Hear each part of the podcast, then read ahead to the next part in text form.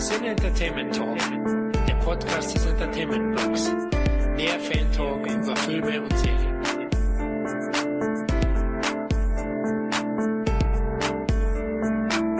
Hallo und herzlich willkommen zum ersten Roundup 2018, liebe Hörer. Hier ist der Florian. Hallo meine kleinen Zuckerschnuten, hier ist Tom. Ja, Tom, gut übers Jahr gekommen? Ja, tatsächlich, nachdem ich ja eine kleine Durststrecke hatte, mir das nicht so, oder was heißt, nicht so gut ging. Aber ich habe so einen kleinen Depri-Schub gehabt, den man ja manchmal so haben darf.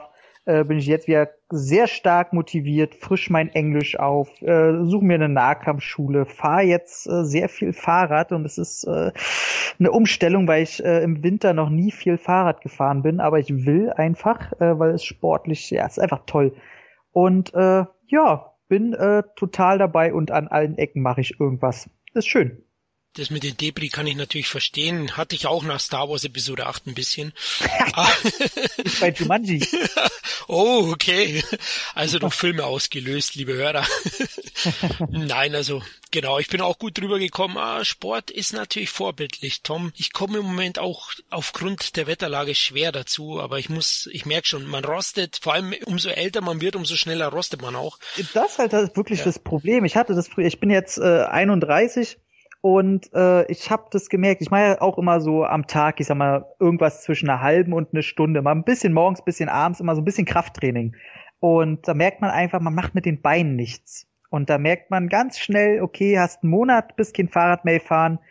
Und dann schleppt man seine ersten Kisten mal die Treppen hoch und auf einmal merkt man, ey, man wird so schnell alt. Das ist so scheiße. Genau, da pumpt man auch wie eine Dampflok dann. Ja. Also ich weiß nicht, in welchem Stock du wohnst, bei mir geht's. Oh, Halleluja, ohne Aufzug. Auf keinen Fall, natürlich hat keinen Aufzug. Ach du Scheiße, 7. Stock, ich bin im 1. Aber gut, ja, dann solltest du auf jeden Fall auch heute am besten noch radeln. Morgen um 7 wird aufgestanden und dann 7:30 geht's raus. Ah, okay, vorbildlich. Also jetzt reden wir lieber über Filme, sonst mein schlechtes Gewissen. Sehr gern. Genau, also Roundup Nummer 5. Heute werden wir euch wieder erzählen, was wir so zuletzt gesehen haben im Kino oder auf DVD. Also ja, mal schauen, vielleicht können wir euch ein paar Tipps geben. Möchtest du anfangen oder? Ist mir eigentlich schlecht. Also interessant, dass du gesagt hast, Heimkino-Sachen habe ich mir, glaube ich, neue gar nicht gekauft. Ich glaube, ich habe gerade gerülpst. Es tut mir leid, liebe Hörer. Ich hoffe, ihr habt es nicht gehört. Aber wir reden ja über einen, der auf jeden Fall nur im Heimkino erschienen ist. Na gut, dann hau ich raus. Ganz frisch ist bei mir, den habe ich gestern geguckt, Ferdinand, den Animationsfilm. Mhm, okay. Und ich probiere es halt immer wieder. Ich weiß ja nicht, ob es Hörer mittlerweile wissen, aber Zeichentrickfilme und Animationsfilme haben es bei mir extremst schwer. Weil die packen mich einfach nicht, die Figuren kriegen mich nicht, meine Empathie ist da gleich null, weil es einfach, ich weiß nicht, ob es daran liegt, weil es einfach keine echten Sachen sind, aber dann dürften mich ja CGI generell nicht bekommen. Es liegt einfach immer an dem gleichen Aufbau. Man sieht halt zum 1000. Mal irgendwelche groß glubschigen Tiere, die sprechen kann und süß sein soll. Man sucht sich irgendeinen Mikrokosmos, der falsch verstanden wurde und der an die Menschlichkeit appellieren soll und dann Kinder und der Witz ist natürlich, weil es an Kinder gerichtet ist, nie bösartig genug und dann hast du immer so 1, 2 Nebenfiguren, die so drollig verrückt sein sollen. Ich krieg's kotzen. Es ist immer dasselbe und diesmal ist es halt der Stierkampf und ein Stier, der kein Stierkampf-Arena-Fighter sein will, sondern Blumen mag. Ja, kommt, hört auf. Es ist allerdings, muss ich sagen, es beruht auf einem Kinderbuch, welches es schon sehr lange gibt und wohl recht verbreitet ist, war allerdings, glaube ich, nur 13 oder 16 Seiten lang oder so breit für den ganzen Film war es nicht. Aber ich weiß nicht, also ich gucke die halt immer im Kino, weil dann hat man ein volles Kino voller Kinder und man wird dann eher animiert mitzugehen, weil die Freude der Kinder natürlich, das ist schon schön. Also ich mag das denn, wenn die sich da total wegschmeißen und freuen und ja, ich war wieder Mr. Scrooge, ich saß mit verschränkten Armen da und habe mich gefragt, Leute, ist das euer Ernst? Das ist nicht witzig, das ist nicht cool, aber ich fand auch alles, ich fand so Schreck nie cool oder Ice Age nie lustig oder ich komme da einfach nicht ran. Ich fand auch Disney-Filme waren schon, als ich Kind war, waren für mich schon ein Graus. Aber da aus anderem Grund, weil die mussten ja immer anfangen zu singen. Ich habe mir mal die Bücher gekauft. Oh, du hast wohl ein Herz aus Stein, denke ich. Ey, nein, total geil. Ich gucke mir gerne erwachsene Musicals an. Ich heul bei Titanic immer noch. Und ich heul bei Filmen total schnell. Gerade wenn es um Vaterthematiken und so geht. Aber Trickfilme und Animationsfilme, das ist mir zu krass mit der Keule drauf. Nee. Aber Ferdinand, ja, ist, glaube ich, selbst unter Animationsfilmen jetzt auch nichts Besonderes. Ich habe den mit Interesse gucken wollen und hatte gehofft, dass er im Original gezeigt wird irgendwo, weil John Cena spricht den Ferdinand als Hauptdarsteller. Oh. Und da hätte ich schon Bock drauf gehabt, weil John Cena ist einfach eine coole Sau. So, ich glaube, der könnte so in Dwayne Johnsons Fußstapfen schon so ein bisschen treten, wenn er es nicht schon macht. Also wer ihn noch nicht kennen sollte, ist zurzeit der bekannteste Wrestler überhaupt und strebt gerade ähnliche Wege an wie Dwayne The Rock Johnson und hat halt auch in Filmen mitgespielt. In Trainwreck war er extremst lustig, hat in The Marine sein Action-Ding bekommen, 12 Rounds hat er auch als Action-Film Hauptrolle gehabt und jetzt will er halt noch weiter hinaus und hat halt hier halt die Hauptrolle gesprochen. Natürlich in der Deutschen ist es nicht seine Synchronstimme, sofern ich das hören konnte, aber ich will gar nicht so groß weiterreden, ist irgendwo lieb, ist irgendwo süß, hat irgendwo Herz am rechten Fleck, aber gerade ist er am ersten Drittel viel zu langsam, viel zu harmonisch tatsächlich. Der ist komischerweise mit seinem Humoranteil hält er ganz schön hinterm Zaun. Also der ist gar nicht, also seine Humorrate, seine Witzrate ist nicht so hoch wie bei anderen Animationsfilmen, weil es dann auch nachher um recht ernstere Themen geht und so. Und da war ich schon ein bisschen verwundert. Aber es ist absolut kein Film, den muss man nicht gesehen. Ich habe gesehen, der hat 111 Millionen gekostet. Und ich glaube, der floppt, glaube ich, so ein bisschen. Ja, kann man, glaube ich, so sehen. In den USA hat er bisher 37 Millionen eingespielt, aber hat schon seine erste große Woche hinter sich, wo ja doch sehr, sehr viel Geld generiert wird. Ist ja von den Ice Age-Machern, du hast vorhin erwähnt, also Carlos Saldana ist hier Regisseur, genau. Und ich finde die Ice Age-Filme unterhaltsam, aber natürlich haben sie nie die Klasse von Pixar oder Disney-Produktion, von den Großen. Also da ist dann schon nochmal ein deutlicher Abstand und deswegen war das jetzt auch kein Film, der irgendwie auf meinem Radar war und deswegen werde ich den vielleicht dann im Heimkino mal nachholen. So wie du es sagst, so hätte ich ihn jetzt auch eingeschätzt. Also als vielleicht. Also der hat halt eine, muss ich schon sagen, sehr amüsante Nebenfigur. Das ist so eine Ziege, die halt einen völligen Dachschaden hat und die ist schon sehr witzig und eine Szene, so ein Dance-Battle, wo die Stiere quasi gegen so sächsische, ich glaube so Bayern sind das so Sissi, okay. Sissi und Franz, was haben die nochmal? Österreich.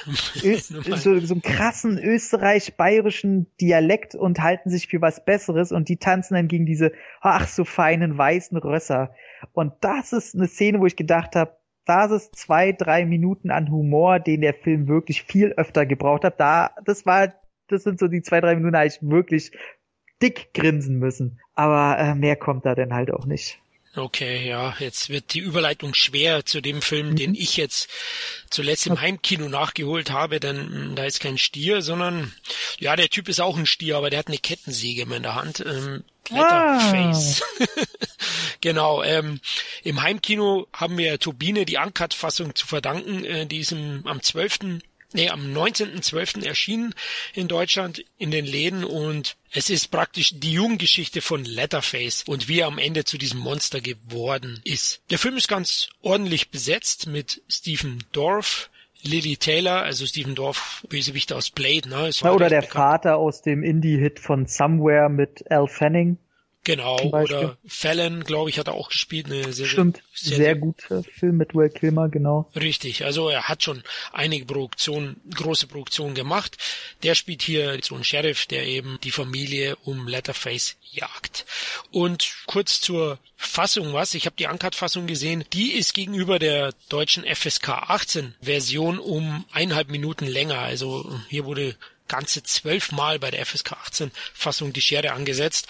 Deswegen solltet ihr euch die Uncut-Fassung besorgen. Die bekommt ihr aktuell auch im Müller und so. Also es ist nicht so schwer, die zu bekommen. Aber nachdem ich den Film gesehen habe, würde es mich nicht wundern, wenn die bald dann doch auf dem Index landet. Denn einer der großen Stärken von Leatherface ist die Härte natürlich, wenn man das mag. Ich bin jetzt nicht so der große Gorehound, aber ich kenne ja viele Fans aus dem Bereich und die halten das schon oftmals auch für eine Qualität. Also da geht's schon ziemlich deftig zu in dem Film. Und die Optik ist auch sehr gut wieder, die Atmosphäre ist gut, klar, dieses dreckig düstere kriegen sie auch wieder hin. Da orientiert sich der Film auch an die Sequels von 2003 und 2006 insgesamt, also das passt. Was weniger passt, ist so die Geschichte. Ich meine, klar, so eine Vorgeschichte finde ich an sich interessant und einen guten Ansatz haben wir zwar auch schon mit Halloween gehabt, bekommen wir jetzt hier auch, sehr wird es jetzt nicht mega originell, aber es ist halt zumindest mal ein neuer Ansatz und zu Beginn gefällt mir das auch. Es startet ja eigentlich dann in so einem Irrenhaus, wo die ausbrechen und dann eben ihren blutigen Roadtrip durch die USA beginnen. Aber im Laufe des Films, muss ich sagen, hat er in der Mitte seine Längen. Es kommt auch dazu, ja, der Film lebt ja davon, dass man zu Beginn nicht weiß, wer von diesen Jugendlichen, die ausbrechen, eigentlich Leatherface wird. Das ist aber nicht so gut inszeniert, dass man es nicht nach der Hälfte des Films erraten würde. Also mir war das dann schnell klar. Also es gibt jetzt nicht diesen großen Wow-Effekt am Ende. Das finde ich, hätte man klüger machen können, vor allem von den Inside-Machern, die ja die Regisseure des Films sind. Also jetzt wird schwer mit den Namen. Alexandre Bustillo und Julien Maury, bestimmt falsch ausgesprochen, sind ja Franzosen. Muss ich sicher anders betonen. Aber die beiden haben ja hier Regie geführt und durch ihren Kultfilm Inside haben die einen sehr guten Ruf und den können sie bei Leatherface nicht ganz bestätigen. Der Film wird auch sehr kontrovers aufgenommen. Das liegt eben meiner Meinung nach auch eben an der Story. Ein großer Nachteil, finde ich, sind die Darstellerleistungen. Ich hatte zu Beginn die bekannten Namen genannt, Stephen Dorff und Lily Taylor, die spielen ganz ordentlich. Lily Taylor spielt die Mutter von Leatherface.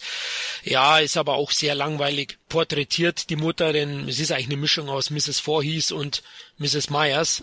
Also so dieser Klassiker. Und das ist halt dann leidig spannend, finde ich, zum Teil. Und auch die allgegenwärtige Bedrohung von Leatherface, durch das, dass man jetzt praktisch die Geschichte mitbekommt, wer es ist, ja, die leidet da ein bisschen drunter. Das ist meistens so, finde ich, in diesen Filmen, wenn man Vorgeschichten erzählt. Und das hat mir auch nicht so gefallen. Zudem bin ich jetzt nicht der Fan dieser großen Schlachtplatten und da gibt schon so die eine oder andere Szene, auch eine Sexszene, ich will nicht zu tief reingehen, die sind halt für mich grenzwertig und die haben mich dann eher abgestoßen als angezogen an dem Film. Wie erwähnt, in der Mitte plätschert er so vor sich hin und ja, also man kann den sehen, aber ich würde jetzt abraten, da unbedingt einen Blindkauf zu wagen, sondern schauen, dass man ihn vielleicht mal leihen kann. Hast du Bock auf den? Leatherface, hätte ich Bock drauf. Tatsächlich muss ich sagen, erstmal wieder großes Lob an Turbine. Also die haben sich ja bei der Veröffentlichung schon wieder so ins Zeug gelegt, was Coverversion angeht, was Verpackungsform angeht. Also wenn man den Film haben will, kriegt man den, glaube ich, genau in der Fassung, in der man ihn haben will.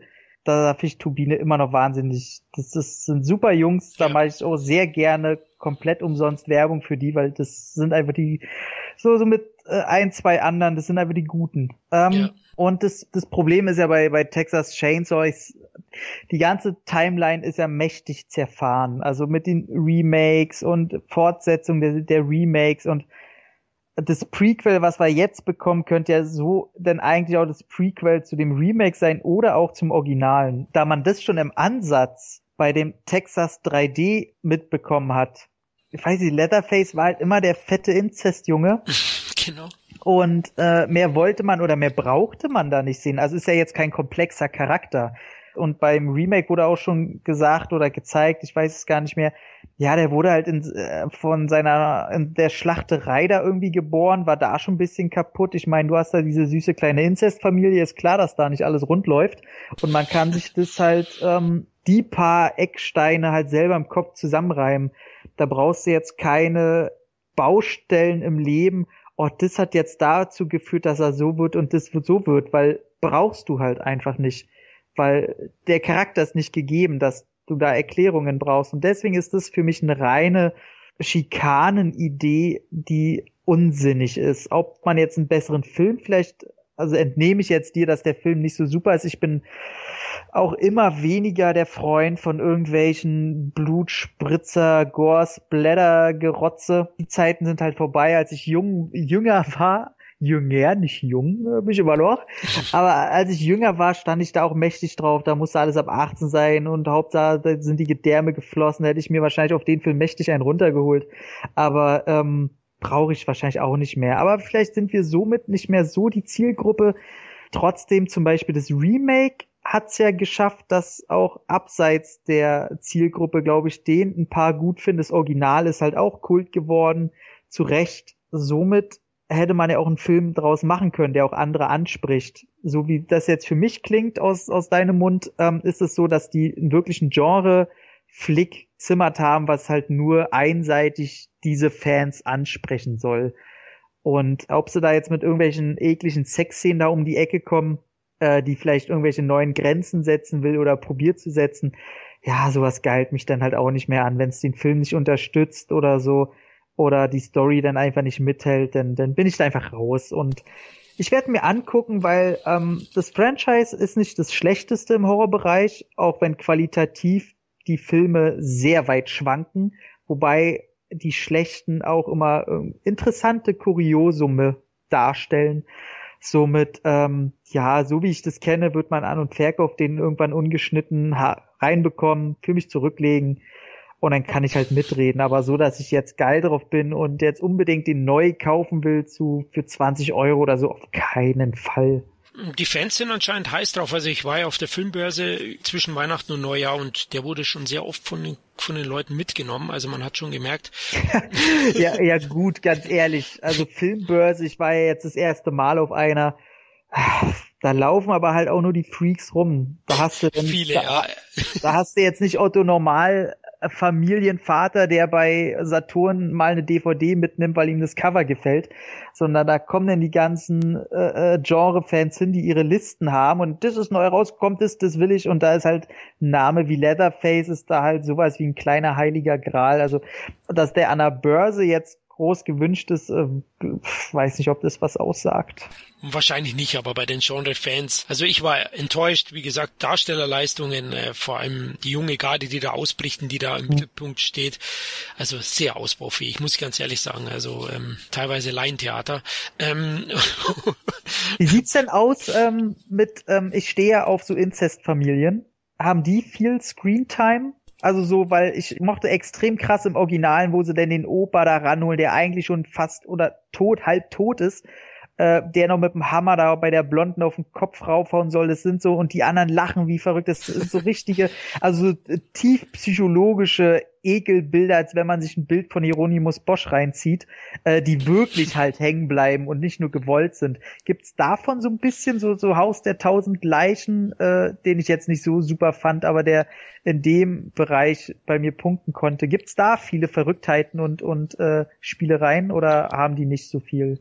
Nein, die haben nicht so viel Screentime zu Beginn und zu Ende. Stehen die da im Mittelpunkt, klar, von wo er stammt und dann in die Psychiatrie kommt und dann, klar, kehrt er irgendwann heim.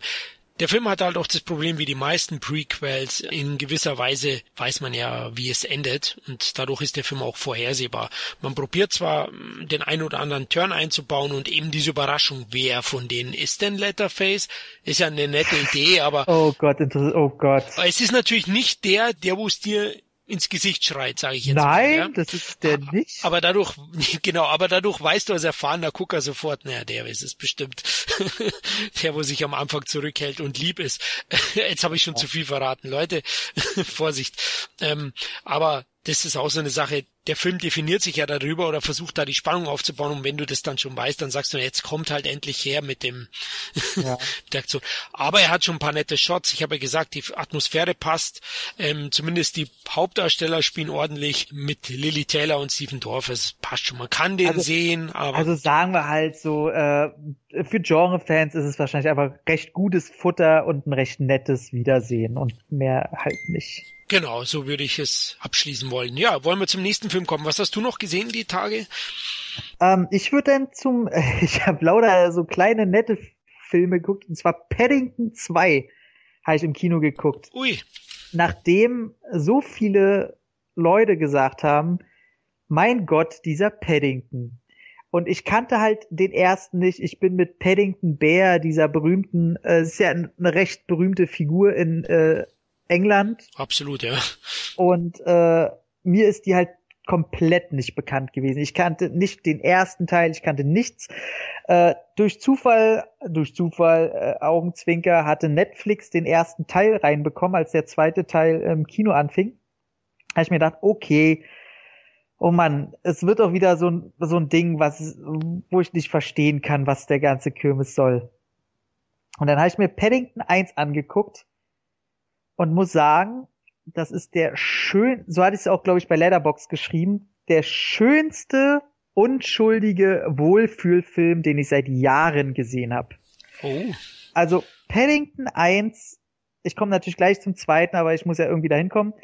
Paddington 1 ist ein wundervoller Film, der es nicht nötig hat, mit Pipi-Kaka-Humor um sich zu schmeißen, der zu jeder Zeit also so nett ist, ohne zu wirken wie eine ARD-Sendung für Kinder um 18 Uhr, weiß ich nicht. Also ohne dieses gezwungene Moralkeulengehabe, sondern du hast da einfach einen netten kleinen Bären, der einfach nur nett sein will und seine Umwelt damit ansteckt, ohne so gezwungen zu wirken. Der ist so leicht, der Film. Und du willst einfach diesen Bären auch in echt haben. Also ganz toll, wunderbare Schauspieler, Nicole Kidman, sexy as hell und auch böse, die ist so ein bisschen Cruella de Vil mäßig drauf. Könnte vielleicht für die ganz Kleinen ein bisschen zu gruselig sein, die Tante in dem Film. Deswegen wirklich erst so, der Film ist ab 6 und sollte man dann auch wirklich vielleicht nicht unter 6, und unter 6 wäre die nicht so toll, glaube ich. Und einfach schön. Also einfach ein schöner Film. Ich fand den, ich habe gelacht. Ich habe sehr laut gelacht. Der kommt ja aus dem Urwald, quasi aus Peru und knallt auf London und auf in so einer Familie und weiß halt nichts, wofür irgendwas ist und muss sich erst einleben. Und ja, natürlich ist da auch ein Subtext drinne von wegen, wie verhält man sich gegenüber Fremdlingen und so, klar. Aber das ist alles mit so einem Witz gemacht. Und dann habe ich mir den angeguckt und hatte natürlich sofort Lust auf Paddington 2 und habe mir den 2 Tage später angeguckt und muss sagen, dass der fast so gut ist wie der erste. Die meisten finden ihn sogar besser als den ersten. Finde ich nicht, weil der, ja, ich mag halt erste Teile und Origin-Stories sind für mich meistens besser und funktionieren meistens besser. Die müssen sich ein bisschen was einfallen lassen. Paddington, der Bär, landet diesmal im Knast durch eine Verwechslung. Und diesmal ist nicht Nicole Kidman die Böse, sondern hier, oh man, wie heißt der, Mr. British, Hugh Grant. Ah, okay. Hugh Grant ist diesmal, und der hat richtig Bock. Ey, der hatte richtig Bock, der spielt einen abgehalfterten Schauspieler in verschiedenen Verkleidungen und wann hatte der Lust? Bryan Cranston spielt den großen Oberknacki im, nicht Bryan Cranston, Bryan Gleason. Auch wunderbar. Und generell ist der Film also fast genauso herzerwärmend und genauso schön und im Doppelpack auf jeden Fall genauso gut zu gucken. Ich fand sogar schade, dass sie zum Schluss, da kommt halt eine Tränendrüsensequenz. Und wer die beiden Filme gesehen hat und weiß, welche Szene da jetzt wahrscheinlich kommt am Ende von Teil 2, ey, da habe ich erwartet, dass ich anfange zu heulen wie ein kleines Baby. Und der zweite Teil macht es tatsächlich so, es passiert dann und dann ist halt Abblende und okay. Und ich dachte, wow, da hätte man total krass jetzt was draus machen können. Und zwei große Sachen. Erstmal die Effekte, also wie der Bär animiert ist und so weiter. Wahnsinn. Und da hätte ich nicht erwartet, Kameraspielereien. Also bei beiden Teilen. Mhm. Also da kommen ein paar Sachen, wo ich sage, wow. Also erwartet man nicht, dass das so fulminant gedreht ist. Und die sich so eine Mühe geben, mit Effekten zu arbeiten, die gar nicht als Effekte auffallen im ersten Moment. Und man sich aber dann fragt, okay, aber wie haben sie es dann so gedreht und wie ist denn die Kamera denn so? Und also der ist wirklich mit sehr viel Mühe und einer Leichtigkeit gedreht. Also sowas können auch nur die Briten. Sehr toll, kann ich beide nur wirklich, wirklich empfehlen. Und vor allen Dingen absolut nicht nur für Kinder. Also den guckst du dir auch als Erwachsener an und denkst dir einfach nur, endlich gibt's mal wieder unkompliziertes, schönes Kino. Paddington. Absolute Empfehlung. Oh, das hört sich toll an. Also ich habe den ersten auch gesehen, bei Amazon mittlerweile, und die ganze Familie war echt begeistert. Also sowas Herzerwärmendes, so, ja, so charmant, so sympathisch, aber auch so unterhaltsam und auch gehaltvoll, würde ich sagen. Mhm. Sind nur wenige Familienfilme und deswegen wollen wir natürlich auch unbedingt Teil 2 sehen, sind leider noch nicht dazu gekommen, aber wir werden versuchen, es noch die Tage zu schaffen. Statt Paddington 2 haben wir nämlich auch einen anderen zweiten Teil eines Kinderfilms angeschaut. Wahrscheinlich werdet ihr mich jetzt alle watschen, wenn ich sage, wir sind stattdessen in Daddy's Home 2 gegangen. Ja, also um es gleich vorwegzunehmen, die haben wir beide gesehen.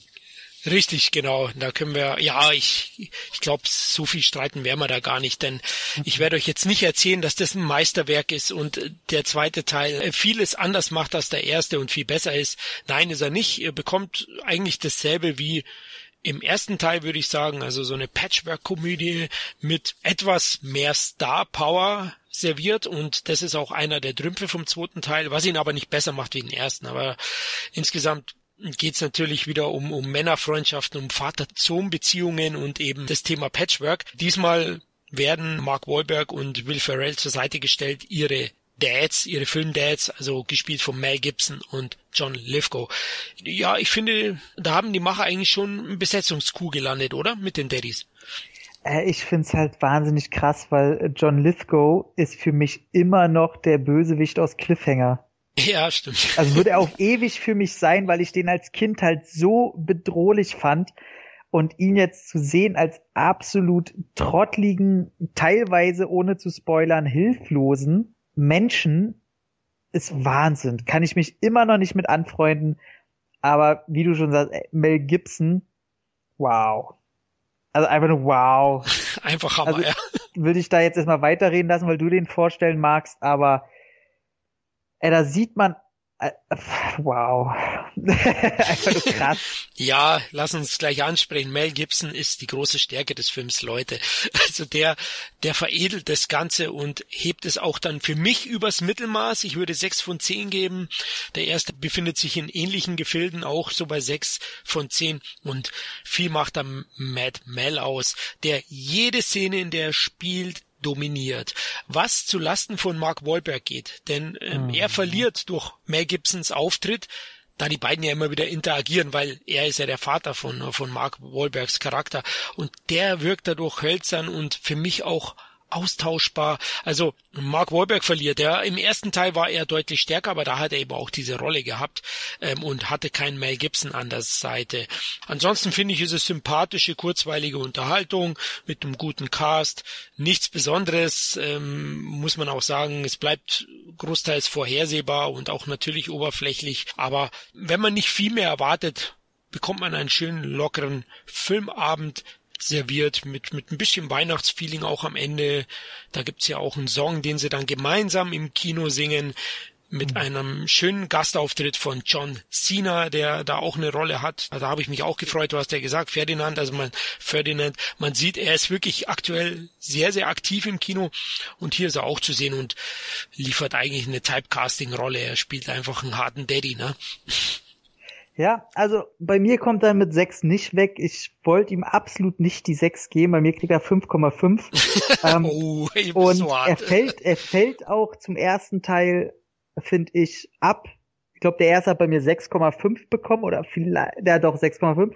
Und ich hatte mit dem ersten Teil viel mehr Spaß. Du sagtest es schon, Mark Wahlberg, der muss ein Alpha-Tier sein im Film. Und das ist er hier nicht mehr. Und somit wirkt er auch komplett nicht mehr. Ja, aber weißt du, was mir auch aufgefallen ist? Das war mir nie so bewusst. Mark Wahlberg ist für mich schon ein Alpha-Tier und ein Typ, der die Männlichkeit repräsentiert. Aber gegen Mel Gibson ist er ein kleiner Junge. Ja, genau. Ist also wirklich so. Wenn Mel Gibson, der braucht bloß mit im Raum stehen. Und du guckst auf Mel Gibson, egal wer gerade redet. Ja. Genau, also auch, du hast recht, auch bei Großaufnahmen, wenn man mehrere sieht, Mel Gibson, der hat eine Präsenz, das ist unglaublich. Das ist der Wahnsinn, also selbst zum Schluss, als alle zusammen sind, man sieht richtig viele Wide-Angle-Shots, man guckt immer auf Mel Gibson, egal wer gerade am Mikro steht, egal wer gerade singt, egal wo gerade der Schnitt hingeht, man sucht immer Mel Gibson. Und Absolut. Das ist der Wahnsinn. Ich war ein bisschen enttäuscht, John Cena am Anfang der Credits steht gleich hinter den beiden Hauptdarstellern. Ach so. Deswegen habe ich gedacht, okay, krass, dann wird er ja eine coole, recht große Rolle haben. Naja, denkste, der taucht halt für 5 Minuten auf. Ich fand die Witze sehr, sehr flach und nicht gut. Dann hat mich noch sehr gestört, es gibt einen Story-Zweig, wo es darum geht, dass sie gehen halt auf die Jagd. Und damit habe ich halt den Film, ich bin immer so ein bisschen PC drauf, Gewalt gegen Tiere, egal in welchem Zusammenhang, finde ich nicht witzig. Also ich finde es halt nicht toll, wenn in Filmen die Jagd als cooles Element dargestellt wird. Ey, da werden Tiere getötet, finde ich nicht cool, will ich auch nicht als cool dargestellt haben. Und das passiert in dem Film, wird halt einem kleinen Mädchen gezeigt, dass es cool ist, Truthähne zu erschießen. So, da saß ich dann so da, okay, das will mir der Film jetzt sagen. Danke, Amerika. So, da bin ich vielleicht ein bisschen kleinlich, aber da kommt bei mir vielleicht schon das Daddy-Gen so durch. Ich würde danach mit meinem Kind zum Beispiel darüber reden und wissen wollen, wie mein Kind darüber gedacht hat. Das wäre mir schon wichtig, aber vielleicht bin ich da auch einfach ein bisschen sehr eigen. Aber 2 sehr schöne Szenen drin. Ohne zu spoilern, der Satz verrät jetzt nichts, aber du weißt, was ich meine. Zum ersten fand ich gut Missile Toe. Ja. Fand ich ein sehr gutes Wortspiel. Und dann tatsächlich meine emotionale Lieblingsszene, ich hab dich lieb. Oh, ja, die war herrlich. Ja. Ey, sehr unerwartet und on point perfekt gesetzt. Also da saß ich da und hab gedacht, also von 0 auf 1 hatte mich der Film so für 5 bis 10 Sekunden wirklich am Herz erreicht. Da ich gedacht, da will der Film gerade eine richtig, richtig schöne Sache übermitteln. Und das nicht auf platte Art und Weise, wie der Film sonst die ganze Zeit war, sondern das war ein bisschen intelligent und ein bisschen schön. Also kam unerwartet, ich saß dann da und oh Mann, oh Gott, okay, oh, das ist schon schön. Ja. Die Szene war gut, ja. Ja, insgesamt ist ja der Film so eine Mischung aus ein bisschen Emotionen, bisschen platter, derber Humor, Will Ferrell, Leute, also da erwarte ich eigentlich das meistens, ja, der ist ja auch kein großer Star in Deutschland, der ist in Amerika ein Superstar, hier weniger, man sieht es auch am Erfolg von Daddy's Home, der hier vielleicht 200, 300.000 Zuschauer hat, in Amerika $100 Millionen eingespielt hat und natürlich Slapstick, ne, also es gibt ja die Szene mit der Eismaschine da, ne, mit diesem Eis. Oh, das fand ich so schlecht, ey. Ja, es wird zu lang ausgebreitet, okay, ja genau, stimmt schon. Genau, einfach zu lang. Aber die Szenen halt mit Mel Gibson, die sind einfach Gold und deswegen hat es bei mir überwogen und du hast ja auch erwähnt, es gibt schon den einen oder anderen emotionalen Moment, das mit der Jagd verstehe ich dich auch, ich finde der Film distanziert sich auch nicht deutlich davon, also der lässt es fast ein bisschen offen, auch wenn natürlich in einem Seitendialog erwähnt wird, ja, wir bekämpfen ja die Überpopulation der Truthähne. Das ist so ungefähr die Rechtfertigung. Deswegen dürfen wir die schießen. So dumm, ja. Nee, fand ich sehr, sehr unnötig in der heutigen Zeit. Ja. Also. Ja, das auf jeden Fall. Aber Mel Gibson nochmal als Bad Dad. So krass. Es ist halt, also man denkt es, oder doch, eigentlich denkt man es sich schon vorher. Also, mit Will Ferrell fand ich sehr traurig, weil ich halte den für einen genialen Komiker. Okay, also ich mag ihn auch gerne, aber... Nee, ich finde den wirklich, also wenn man sich so... Also ich finde seine größten Hits gar nicht mal so gut, sondern eher so, was er noch nebenbei gemacht hat. Also, das ist so... Klar, Anchorman, braucht man nicht drüber reden. Anchorman ist einfach sein Masterpiece. Ja, ich bin großer Fan auch von Oldschool, aber da hat er nur eine Nebenrolle. Also es ist kein Ferrell-Vehikel. Es ist auch eine ganz witzige Komödie. Aber ich sag mal so, Daddy's Home 2 wird ihm auf keinen Fall gerecht. Also es ist einfach nichts. Nein, okay, es ist aber was für Mel, ich wollte nur sagen, der nimmt halt sein Dübel-Image auch wunderschön aufs Korn, das ist einfach herrlich. Natürlich, klar, es ist eine Fortsetzung, es ist vielleicht sogar im Endeffekt eine Kopie des ersten, man variiert das so ein bisschen, aber macht zumindest nicht den Fehler und bietet uns da ein 2,5 Stunden Werk, sondern ich glaube, nach knapp 100 Minuten ist das Ding aus und dadurch auch recht straight und kurzweilig war es für mich. Aber du hast auch recht, viele Gags treffen dann vielleicht auch nicht ihr Ziel. Ich habe so ein bisschen einen tiefer gelegten Humor, das bei mir mehr zum Lachen geführt hat als anderes, aber ja, kann man machen, oder? Ja, nicht im Kino. Also ich gebe keine Empfehlung fürs Kino, so nee, auf keinen Fall. Okay, ich denke mal, aber im Heimkino werdet ihr dann mit der Familie doch einen ganz lustigen Abend haben mit dem Film. Ich glaube, das... Wenn du jüngere Familienmitglieder dabei hast, ja. Die gern jagen, ja, genau. Gut, was hast du noch geschaut? Ich glaube, mein letzter Kinofilm, bevor wir wahrscheinlich auf die Netflix-Sachen kommen können. Ich guck mal kurz nach, hier nebenbei natürlich immer ganz schlau mein Letterboxd auf. War ich in der PV gewesen von Steig nicht aus. Muss man so erzählen, weil hinter jedem Wort ein Punkt steht. Okay. Ist ein deutscher Film von unserem liebgeschätzten Christian Alvart. Sehr schön. Und der hat ja zum Beispiel hier die Tatort-Filme gemacht. Ich habe ja den Off-Duty im Kino geguckt und war verwundert, warum der so, ja, wird ja schon niedergemacht. Und ich sag ganz klipp und klar, das liegt einfach an diesem, dass es hip ist, Til Schweiger zu haten. An was anderem kann das nicht gelegen haben oder an den Tatort-Freaks, die andere Tatorte gewohnt sind, weil rein objektiv betrachtet war das ein gut gemachter, gerade für deutsche Verhältnisse, auch wenn ich es immer hasse zu sagen, gemachter Actionfilm, der völlig okay ging. Und der Herr, der hat auch schon in Amerika gearbeitet, was hat er gemacht hier? Pandorum, ne? Pandorum und Fall 39. Genau, mit René Selviger und Bradley Cooper. Ja. Ist übrigens lustig, weil mein Tätowierer, der hat bei Pandorum bei den Masken mitgearbeitet. Fand ich sehr verwirrend. Okay, interessant, ja. Und jedenfalls hat er jetzt ein Remake gemacht für ein ZDF. Fand ich alles ein bisschen sehr verwirrend im Nachhinein noch mehr, weil das spanische Original ist von 2015. Und ich habe mir den Trailer angeguckt und also alle Szenen, die es in dem Trailer von dem Spanischen gab, gab's genau auf den Punkt. Also ob von der Kamera, ob von den Wortdialogen, genau so in dem Film. Also scheint der Unterschied nicht so groß zu sein. Jetzt frage ich mich, warum produziert ZDF genau normal den gleichen Film? Und warum jemand wie Christian Alvart diesen Film inszenieren wollte. Weil keiner in Deutschland irgendwelche spanischen Filme anschaut, denken die wahrscheinlich. Also ich weiß halt nicht, also ob er das vielleicht einfach als Übung machen wollte für Action-Szenen, weil es gibt ein paar schöne Kameraarbeiten, also eine recht schöne Plansequenz, muss ich sagen. Also die fand ich, also erstmal sagen, worum es geht, weil der Film kommt tatsächlich erst im April bei uns in die Kinos. Ich glaube Mitte April, 12. April oder so. Und deswegen gibt's auch noch nirgends wirklich davon irgendwas zu sehen, also nicht mal Letterboxd oder so hat den als Eintrag. Fand ich sehr komisch. Und es geht halt darum, dass der Name Wotan Möhring hier, wie heißt der? Er ist ein Familienvater, ich glaube Architekt war er, recht neureich, verheiratet, 2 Kinder.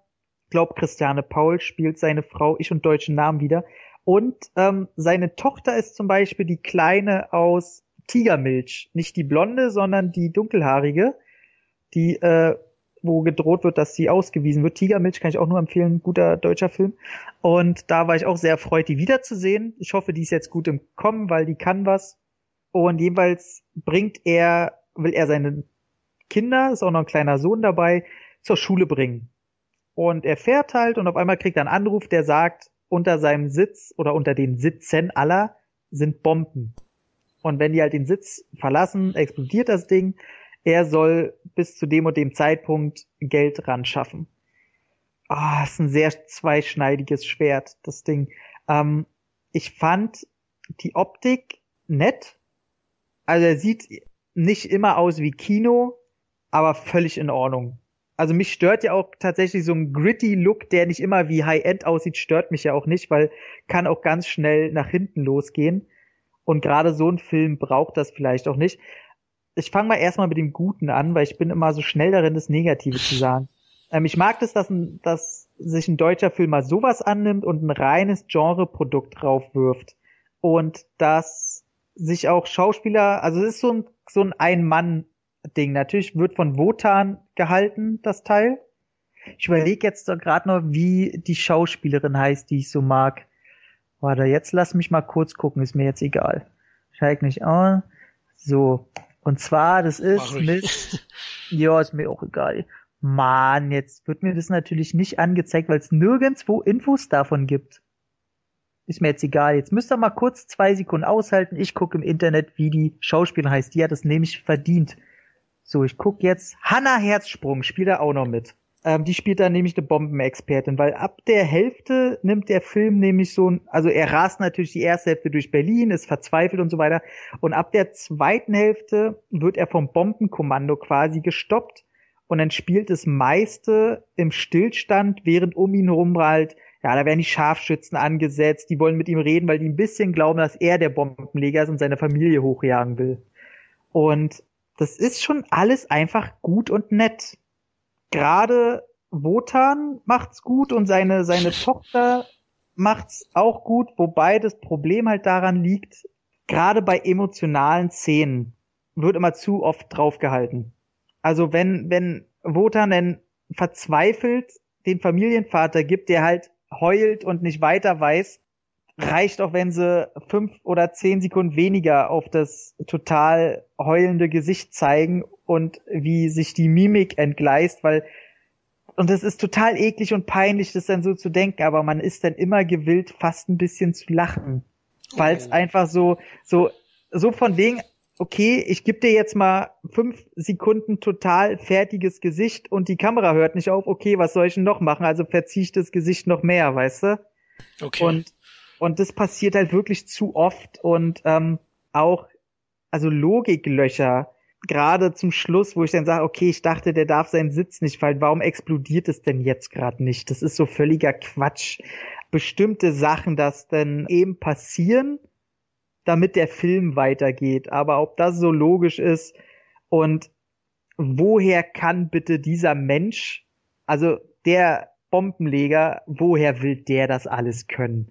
Weißt du, und warum kann der jetzt genau das? Warum ist der jetzt genau an der Stelle, nachdem er gerade mit ihm telefoniert hat? Und also wenn man alles hinterfragt, dann funktioniert's halt leider nicht. Andererseits muss ich eben sagen, also er ist auch ein bisschen zu lang, generell. Was aber eben funktioniert, sind 1, 2 Schauspielleistungen. Ich muss sagen, es kommt eine Explosion drin vor, die einen ganz schön emotional kurz aufschlucken lässt. Wo man sagt, oh, okay, damit hat man jetzt nicht gerechnet und findet man auch schade.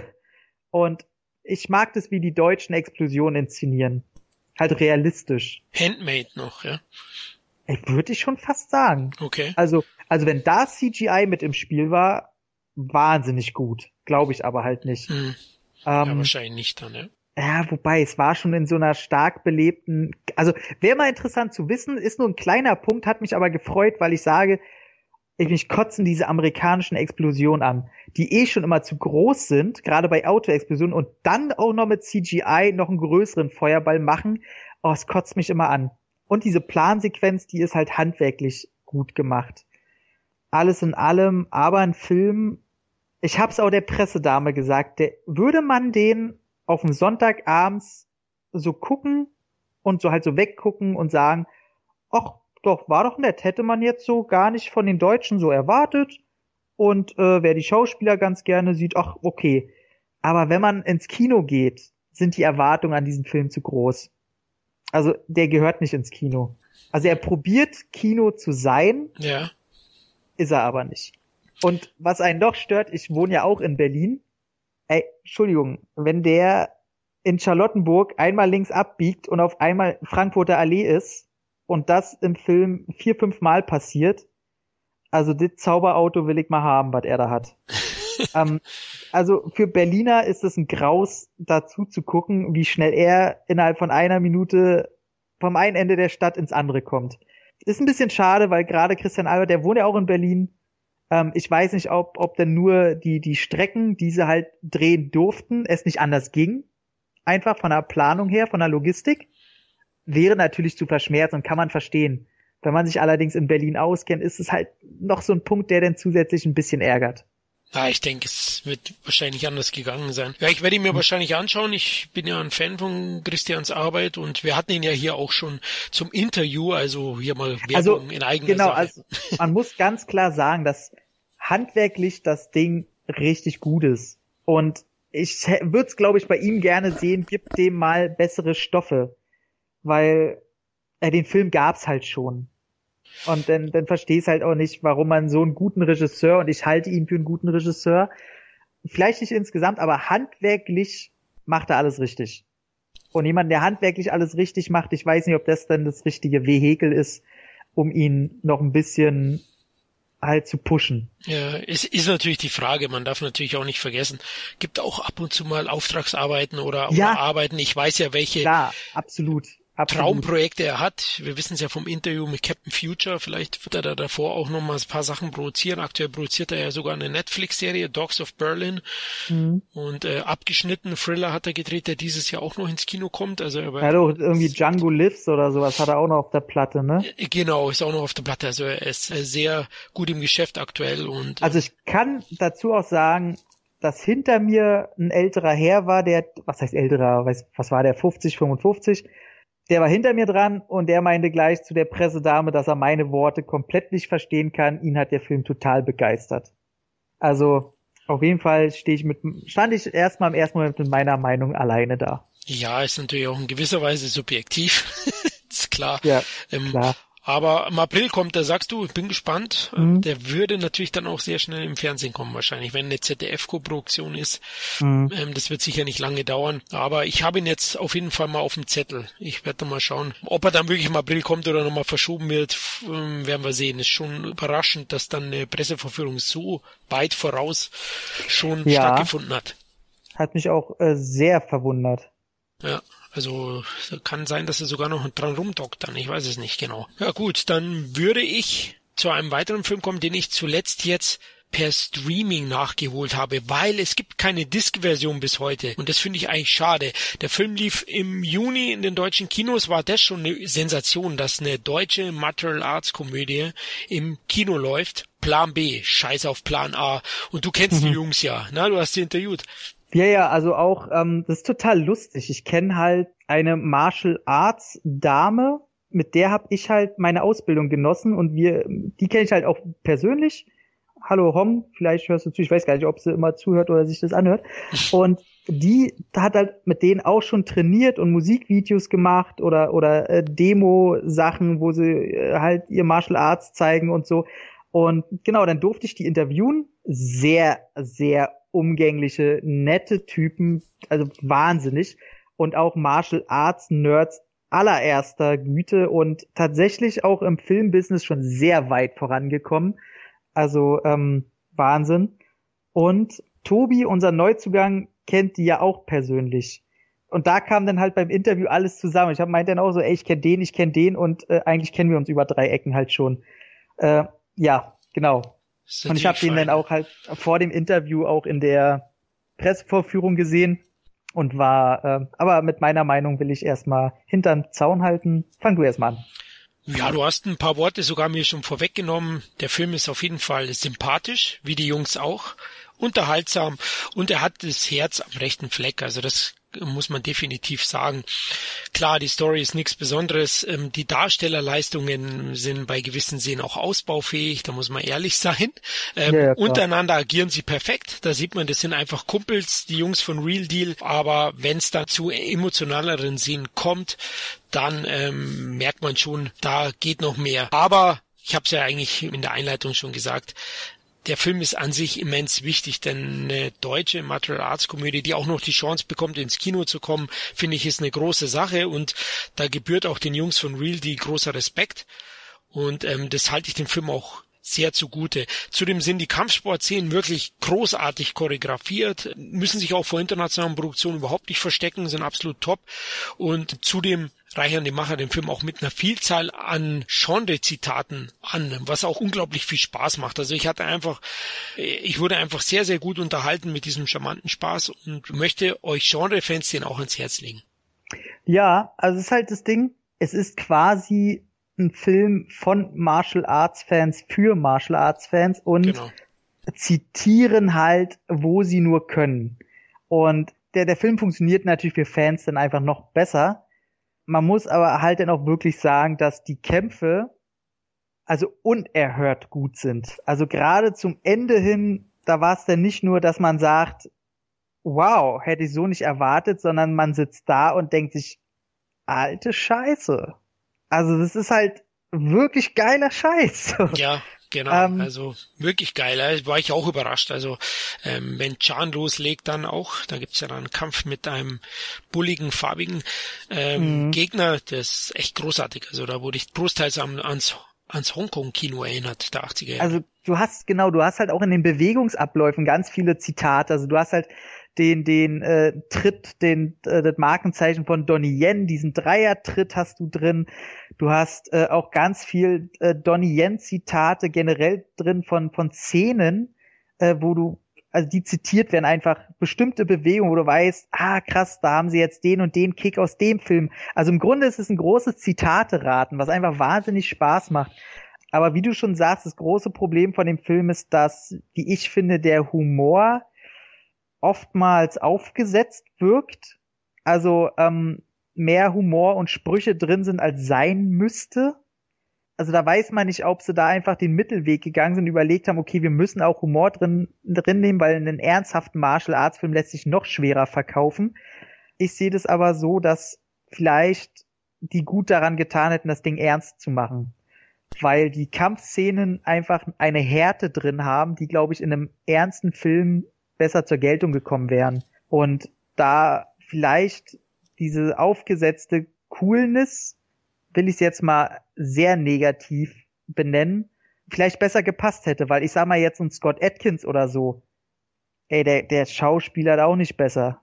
So, der ist auch kein Schauspieler. Ein Chuck Norris war auch nie ein Schauspieler, aber die hat man dann halt da einfach reingesetzt, dann waren das harte Typen, und vom Körperbau, vom Auftreten und alles, da müssen wir uns nichts vormachen. Also gerade Chan ist schon ein Schrank, aber die anderen müssen sich halt auch nicht verstecken. Mein Liebling ist ja so Charlie, den mag ich vom Kampfstil, von den Bewegungen am meisten, was aber ein reines Geschmacksding ist, also die anderen hängen nicht hinterher oder so. Deswegen ist es, wie du schon sagtest, so sehe ich das auch, für mich war es der wichtigste deutsche Film dieses Jahres. Und da lasse ich auch nichts drauf ankommen. Das, was die da sich mal trauen, ins Kino zu bringen, ist Wahnsinn. Und es ist auch wahnsinnig traurig, dass der Erfolg ihnen vergönnt war bisher, mit ihrem eigenen Produkt, weil... Nicht vergönnt, du hast vergönnt nicht gesagt. Vergönnt, ja, Entschuldigung. Schön wäre es gewesen. Wäre das der Startschuss gewesen. Und da kommen jetzt halt... Wäre geil, wenn es einfach so diese deutschen Genre-Stars wären, weißt du? Kommt halt aus Deutschland mal einmal im Jahr oder zweimal im Jahr ein Martial-Arts-Film raus. Und dann immer mit den Jungs oder von mir aus auch mit Einzelbeteiligung, weil die haben alle was drauf. Boateng zwar nicht im Kampf, aber dafür im Tanzen. Der Typ kann tanzen, ey. Ey, ohne Scheiß. Kann man schon machen. Übrigens, Eugene heißt der. Ich habe mal Eugene gesagt, aber Eugene wollte ich nochmal hiermit berichtigen. Wahnsinn. Also wahnsinnig coole Jungs. Wer auch nur ansatzweise für leichte Unterhaltung offen ist, angucken. Ey, und wer nur ansatzweise was für Martial Arts übrig hat, ey, dann kommt gar nichts dran vorbei. Dann sind das Blindkäufe bitte an jeder Ecke. Wenn er da mal rauskommt. Wie gesagt, aktuell könnt ihr ihn nur streamen bei Amazon, bei iTunes. Eine Disc-Version ist noch nicht angekündigt, aber absolutes Pflichtprogramm für uns Genre-Fans. Warum der Film kein Erfolg wurde, ein Grund ist für mich, wie du erwähnt hast, ja, die sind sich nicht ganz einig im Film. Einerseits sind sie sehr flapsig, sehr humorvoll. Andererseits sind die Kämpfe immens hart. Es gibt dann auch Einschussszenen mit Blutbeuteln und allem drum und dran. Entweder sie hätten sich einigen müssen auf einen klaren 16er oder 18er Martial Arts Film, der eine harte Schiene fährt, oder sie wären halt humorvoll geblieben mit weniger harten Kampfsportszenen, aber dann FSK 12. Der Film ist ab 16. Ich glaube schon, dass das ein kleiner Grund dafür ist, warum der Film dann vielleicht nicht so funktioniert hat an den Kinokassen. Ja, das ist halt das Problem. Diese FSK 16 haben sie ja tatsächlich bekommen wegen Kleinigkeiten, ne? Da hatte ich mit der Dame geredet, die da mit zu tun hatte auch.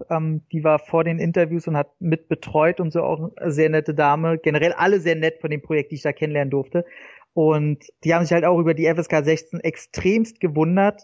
Und der Film hat halt teilweise wirklich einen Humor, der eher 12 bis 14 eher geeicht wäre und da besser passt. Und ich glaube tatsächlich, dass die 16er-Freigabe den schon ganz schönes Genick gebrochen hat, weil man sieht, da kommt Martial Arts drin vor, man sieht, das ist eine Hommage generell an verschiedenste Filme, da wird ja auch hier Big Trouble in Little China allein in der Farbgebung und wie die Texte oft eingeblendet werden und so, sowas kommt drin vor. Und wenn man dann aber sieht, okay, der ist aber auch ab 16, ey, cool, und dann geht man da rein und erlebt aber eine andere Art von Humor, als das man erwartet. Zudem war der Trailer auch, finde ich, ein bisschen ungünstig gemacht. Also wie du schon sagtest, dass man da sich nicht ganz entscheiden konnte, in welche Richtung geht man. Und ja, also war so ein bisschen hin und her und ich verstehe schon, warum der nicht so einen Erfolg hatte. Aber in dem Maßstab, wie er es denn leider nicht hatte, fand ich sehr übertrieben. Und da sieht man einfach, dass wieder deutsche Kinogänger immer noch nicht offen für Neues sind, also wirklich Neues. Ich rede nicht im Sinne von Neues, oh, da spielt mal nicht der Schweiger oder Schweighöfer mit, sondern eigenen Stil, Martial Arts, Jungs, die man nicht kennt, vielleicht ein Marketing, was man so noch nicht kennt, und alles auf neu trimmt, da kommen die Deutschen einfach nicht mit klar. Ja, vermutlich. Also, liebe Hörer, helft mit, dass der Film zumindest dann auf dem Heimkinomarkt oder beim Streaming ein Erfolg wird. Der hat es absolut verdient und die Jungs haben es verdient. Also sowas von, also bitte macht, dass dieser Film von mir aus auch nur im kleinen Maßstab, ist mir völlig egal, Kult wird. Das hat der verdient. Genau. Gut, dann kommen wir zu einem, jetzt waren wir eh schon beim Streaming, oder? Sollen wir gleich zum Netflix rüber? Ich glaube, in der Kino haben wir ja alles durch, ne? Ja, soweit eigentlich schon. Den einen Film mit den Jedis, den können wir noch zum Abschluss unsere fünf Schwerthiebe dazu geben, aber lass uns... Ja, komm, nee, dann lass uns Star Wars noch kurz beplappern und dann passt das doch. Also ich sag, was sag ich, 7,5, jetzt mal ein kleiner Spoiler. Wer davon noch nichts hören will, mal kurz 2-3 Minuten weiterklicken und dann bist du aus dem Spoilerbereich raus. Für mich ganz klar, es gibt 3 sehr ärgerliche Sachen. 2 Sachen, die mich so ein bisschen... Ansonsten ist der Film mega Star Wars. Also es gibt, was mich stört, sind die Reittiere. Generell diese ganze Casino-Szene sehr unnötig. Warum spielen diese außerirdischen galaktischen Viecher menschliche, weltliche Roulette-Spiele? Das macht total keinen Sinn. Diese Reittiere sind scheiße animiert. Diese ganze Story auf diesem Planeten ist die reinste Rotze, die keiner gebraucht hätte. Dann die Lea im All-Szene ist die peinlichste Szene, die ich seit in 5 Jahren oder so gesehen habe. Ey, erzählt mir nichts von, die hat die Macht und die überlebt es deswegen. Die ist ein trotzdem verfickter Mensch, der im All landet und zu Eis kristallisiert. Da gibt's nichts mit. Da bewegt sich auf einmal die Finger. Das ist die peinlichste Scheiße, die je gemacht wurde. Dazu eine sehr ärgerliche Szene. Luke bekommt am Anfang das Schwert und wirft's über die Schulter weg. Ich verstehe, was sie ausdrücken wollten, aber sehr, sehr peinlich inszeniert. Also, dass da auf Humor gedrückt werden musste, absolute Scheiße. Negativ fand ich den Kampf gegen die roten Blechköpfe.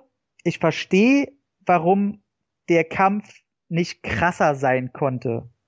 Oder von der Story her auch nicht sein durfte. Trotzdem hätte man da den Kampf ein bisschen geiler choreografieren können. Da fehlte mir ein bisschen Wumms. Und das, wie heißt er? Finn? Finn, ja. Dass Finn in seiner großen Szene nicht gestorben ist, richtig zum Kotzen. Das wäre so perfekt gewesen, hätte den Charakter so perfekt herauskristallisiert, gekennzeichnet, wäre von A nach B ein perfekter Kreis gewesen, aber nein, diese verkackte Asiatin musste ihm das Leben retten. Womit ich nicht die Asiatin beleidigen will, die stand nun mal so im Drehbuch, aber wer das so ins Drehbuch geschrieben hat, wer da keine Eier hatte, der verdient den Sack nicht, sage ich jetzt mal. Nee, Aber ansonsten alles, was daneben ist, diese Szene, wie Laura Dern durch diese Momentaufnahme einfach wahnsinnig gut. Die Fantasiefiguren richtig gut. Die Kombination zwischen CGI und handgemachtem Wahnsinn. Gänsehautmomente am Schluss geil. Wobei ich habe ihn auch erst einmal gesehen, aber ich musste, mich hat eigentlich noch viel mehr gestört. Ich musste danach 3-4 Tage über vieles nachdenken und habe dann gesagt, nee, eigentlich ist es doch richtig. Rian Johnson traut sich nur mal, das zu machen. Also kann jeder mit zufrieden sein. Punkt. Ja, es gibt ja bereits einen Podcast, einen 3-stündigen von Dominik und Tobias. Und irgendwie habe ich, glaube ich, mitbekommen, haben sie mir gesagt, haben sie meinen Geister hochgehalten. Ich war anscheinend Darf Florian, den sie dann immer wieder eingeworfen haben, wenn es kritische Punkte auch gab zu dem Film. Kannst du sowas? Anscheinend, ja. Ey, wenn du nachts irgendwann einfach so als Geist vor meinem Bett stehst, wenn ich aufwache, ey, ohne Scheiß, dann war ich aus dir ein Slimer, ey. Ich habe dann auch so einen Blauschimmer, weißt, dann drüber wie die Jedis. Ey, hol ich meinen Staubsauger, dann bist du weg. Hui! Genau, also vorweg, den Film, so schlecht finde ich ihn nicht. Ich habe ihm 7 von 10 gegeben, was doch eine gute Bewertung ist. Man muss jetzt nicht immer hier 9 oder 10 geben, denn die hat Episode 8 definitiv nicht verdient. Denn man kann sicher vieles loben bei dem Film. Und das auch zu Recht, also er wird auch teilweise für viele Entscheidungen zu Recht gefeiert, finde ich. Aber es gibt auch einige Entscheidungen, die sind mehr als ärgerlich und die muss man ansprechen und auch kritisieren. Du hast ja schon angefangen, die Casino-Sequenz. Für mich deplatziert und bremst das ganze Geschehen auch aus, großteils. Die war halt letztlich überflüssig, ja, und die führt auch zu nichts, wenn man ehrlich ist. Wenn man jetzt meint, ja, okay, die hat dazu geführt, dass man diesen kleinen Jungen oder die Jungs da sieht, die wo dann The Reborn von der Rebellion, Quatsch, den kann man auch so zeigen. Scheiß.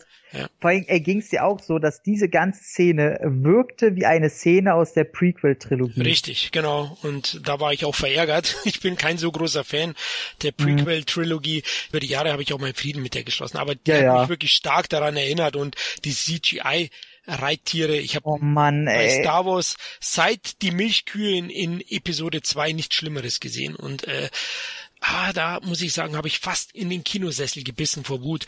Aber der Film hat auch große Momente, keine Frage.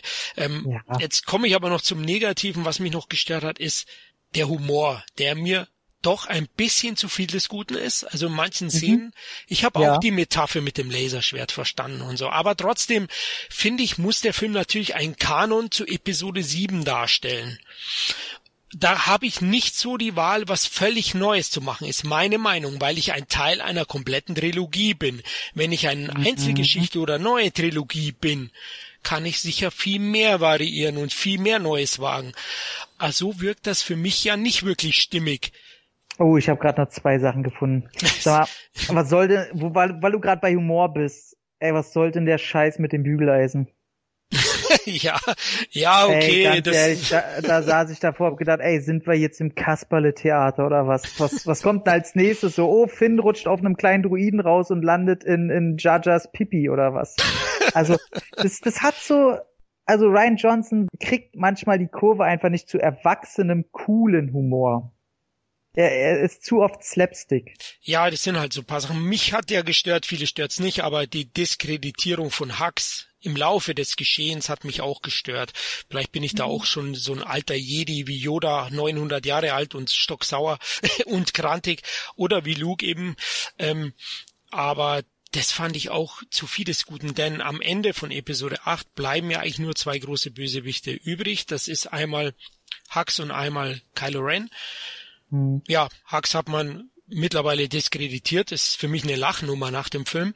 Und Kylo Ren, der gewinnt in dem Film, ich finde auch, da zeigt da zeigt auch Rian Johnson seine große Stärke, die zwischenmenschlichen Momente sind toll inszeniert, sind wirklich großartig, dann auch die Wendungen sind wirklich gut, mit Snoke hat keiner erwartet, ich auch nicht, wobei es natürlich schon wieder Fantheorien gibt, ist er wirklich tot? Ach, na klar, ist der ist fertig mit der Welt, hat da mal einer hingeguckt, was mit dem passiert? Ja, genau, vielleicht war es ja nur, nein, Spaß, natürlich, ja, aber das waren großartige Wendungen, auch das mit Luke am Ende und ich habe auch kein Problem mit Grumpy Luke, das ist für mich Nein. Für mich auch überhaupt kein Problem des Films, aber eben diese Humorstellen, die für mich teilweise zu viel des Guten waren, dann der Casino-Plot mich geärgert, dann die Leia-Szene finde ich auch lächerlich, ja. Und, hast du auch schon angesprochen, wir sind im Film sehr, sehr ähnlich, Finn. Auch da habe ich gegen den Stuhl gehauen, wo der mein Vordermann, der Journalist vor mir, sich umgedreht hat, weil ich habe mir da echt Eier gewünscht. Und sie haben ja in gewissen Szenen Eier bewiesen und das halte ich dem Film auch zugute. Aber verdammt nochmal, lass ihn draufgehen und ich applaudiere im Kino dafür. Nicht, weil ich ihn nicht mag, sondern weil das einfach eine Reise ist, die diesen Charakter perfekt abschließt, die auch vielleicht sogar die Casino-Szene ein bisschen rechtfertigt, würde ich jetzt fast sagen. Aber stell dir doch mal vor, wie angepisst Raiden wäre gegen das Imperium. So, oder gegen die erste Ordnung. Richtig, gegen die erste Ordnung. Jetzt befürchte ich ja fast schon eine Dreiecksbeziehung zwischen der Asiatin Ray und Finn, ne? Also ich hoffe es nicht. Das glaube ich nicht. Ich glaube auch nicht, dass Finn und Ray jemals da irgendwas entwickeln werden. Die sind einfach coole Buddies. So, ja. wo zwischendurch mal hier und da was funkt. Aber der Asiatin, das war ja auch, also da hat sich ja auch nichts entwickelt. Genau. Also da, glaube ich, passiert halt auch nichts. Wenn, denn nutzen sie das als Aufhänger, dass die Asiatin irgendwie am Anfang vom nächsten Teil stirbt, damit er sauer sein kann, irgendwas. Aber das benutzen die doch nicht. Das wäre Schwachsinn. Ja. Also da hast du auch gemerkt, dass die Chemie nicht so aufgebaut wurde. Sie sollte Emotionen entwickeln und er aber nicht. Also es war für ihre Figur wichtig, für seine komplett gar nicht. Mit Hux, es war ja tatsächlich meine Lieblingsfigur in Teil 7. Ja. Weil es war der absolut hassenswerteste Nazi-Wichser überhaupt, wie der in dieses Mikro schreit, voller Inbrunst und Tränen in den Augen vor purem Hass. Ey, ich habe ihn geliebt. Ey, ich hätte in erster Reihe gestanden. Ey, Hux, ich will ein Kind von dir. Also, ey, ohne Scheiß, ich habe den Typen richtig geliebt. Und deswegen, am Anfang von Teil 8 jetzt fand ich das cool, dass er verarscht wird. Weil ich gedacht habe, da habe ich auch sehr gelacht. Und da habe ich gedacht, okay, jetzt macht er diesen Nazi-Pisser richtig fertig. Was kommt da jetzt? Und dass er denn halt wirklich zu einer Witzfigur... Ich meine, gut, was soll er gegen Kylo Ren machen? Das ist auch richtig. Da ist er einfach machtlos. Aber auch wieder zu viel des Guten. Und noch ein Punkt, den sollten wir aber langsam mit Star Wars aufhören. Ich sag nur General Akbar. Mehr sei nicht. Ohne Scheiß. Stell dir mal vor, die Figur von Laura Dern wäre General Akbar gewesen. Wie geil wäre das? Weil die Figur von Laura Dern hat keinen Schwanz gebraucht. Also als neue Figur. Und wäre das aber General Akbar gewesen, der einfach mal schon so Kult ist und wirklich eine Figur schon, und der hätte diese Aktion gemacht, das hätte so ins Universum und der Figur gepasst. Und ich verstehe das immer nicht, dass solche Lappen wie wir auf so eine Ideen kommen und die da mit ihren Millionen nicht drauf kommen und dann halt sowas produzieren, also eine lila Haare tragende, ich hör auf, ich komme später in meinen Rant-Modus, will ich gar nicht, ist ein toller Film, im Kino gucken, Star Wars, yeah. Also ich merke schon, unsere Meinungen sind sehr, sehr ähnlich und es gibt wirklich einige Kritikpunkte, aber ich habe es gesagt, ich möchte nicht zu negativ sein. Ich bin ja auch im Leben ein Typ, der sagt, das Glas ist halb voll, er ist visuell schon sehr, sehr stark, er hat tolle Momente. Ja, auch, man darf ja ranten und das ist auch angebracht, weil man ist einfach Fan und man muss sagen, Star Wars jedes Jahr, solange das nicht so schlecht wird wie jetzt in Episode 2 oder so, denn ist Star Wars im Kino Pflicht und The Last Jedi zeigt auch wieder warum. Richtig, und somit schaut ihn euch auf jeden Fall an. Ich meine, den muss man auch auf der großen Leinwand gesehen haben, da brauchen wir gar nicht drüber reden. Gut, dann kommen wir zum nächsten. Wir haben es ja vorhin angekündigt, Netflix hat auch einen riesen Blockbuster rausgebracht, kurz vor Weihnachten, und das war Willie Smith in Bright. Wilhelm Schmidt, ja. Willst du was zu sagen? Soll ich anfangen? Oh, fang du an. Ich glaube, du bist ja gut drauf. Ich habe tatsächlich, glaube ich, den größten Wandel durchgemacht, weil, also seit Suicide Squad, sah ich David Ayer, ey, verpiss dich einfach. Ich verstehe auch nicht, warum der immer so einen guten Ruf, der zehrt ja immer noch von Training Day. Wobei man sagen muss, ey, er hat da das Drehbuch geschrieben und zum Glück nicht Regie geführt. Weil ihm fehlt immer so ein, zwei Schritte, um einen richtig, richtig guten Film zu machen. Ich glaube, er hat Harsh Times gemacht mit Christian Bale. Der war schon gut. End of Watch. Ja, der war schon gut. Ja. Aber bei beiden, da fehlt immer irgend so ein Quäntchen. Und dann hat er Suicide Squad gemacht. Und man weiß jetzt nicht, wie viel sein Anteil an der Misere des Ganzen ist. Aber Suicide Squad ist einfach mal die Bremsspur in jeder Unterhose. Also Suicide Squad ist die pure Scheiße. Ich habe den mir auf Blu-ray geholt, weil mich die Extras interessiert haben, wie sehr sie drauf eingehen, wie kacke die Produktion gelaufen ist und natürlich die etwas längere Fassung. Auch die Auswertung hat mich total enttäuscht, aber auch egal. Ich schaffe es nie, diesen Film länger zu gucken als 30, 40 Minuten. Man hält es einfach nicht aus. Es ist so eine... Aber okay. Auf jeden Fall ist Bright der neue Film von David Ayer. Und als ich den Trailer schon gesehen habe, nee, ich wollte es einfach nicht. Man sieht wieder genau dasselbe, derselbe Stil, dieselben Filter. Nur die Grundidee ist gut. Und nee, wollte ich alles nicht. Der Trailer, ich fand den Trailer kacke, hat mich nicht gereizt. Die Idee, sehr cool. Habt ihr jetzt wahrscheinlich schon an manchen Ecken in der Werbung gehört. Im Grunde ist es auch so, wie alle sagen, Herr der Ringe in unserer Zeit. Es gibt Orks, es gibt Feen, es gibt diese ganzen Fantasy-Viecher, die es halt so in den Büchern gibt, ob das ein Minotaurus ist oder was weiß ich. Ist halt nur in der heutigen Zeit. Und ja, der erste Ork geht mit einem Menschen auf Streife. Da haben wir nicht gerade subtil den Subtext des Rassismus, der an jeder Ecke angeprangert wird. Will Smith sagt auch selber, dass er die Rolle angenommen hat, weil er selber mal die Chance haben wollte, einen Rassisten zu spielen. Fand ich auch absolut verständlich. Und ja, und nebenbei gibt's halt das erste Mal dann wieder einen Zaubergegenstand und verschiedenste Parteien wollen den haben, weil es eine neue Wunderwaffe ist. Und ja... dann gibt es natürlich wieder ein paar Auserwählte, so einen Scheiß, den man halt in jedem Fantasy-Kack drin hat. Ich will es immer gar nicht so negativ ausdrücken, aber manchmal, wenn ich das dann höre und ich denn schon weiß, dass ich das die letzten Male wahrscheinlich schon 1000 Male in irgendeine Kritik geschrieben habe, solche Story-Sachen, dann geht's einem schon ein bisschen auf den Sack. Aber dann habe ich den Film geguckt und war wirklich überrascht, wie sauber der einfach runtergeht. Also der ist komplett nichts Besonderes, aber ich muss sagen, jetzt muss ich überlegen, dass es nichts an dem Film gibt, der mich wirklich stört. Also wo man sagt, okay, der Punkt, der ging jetzt wirklich gar nicht. Hab ich nicht. Also ich fand gerade Joel Edgerton als Ork sehr cool.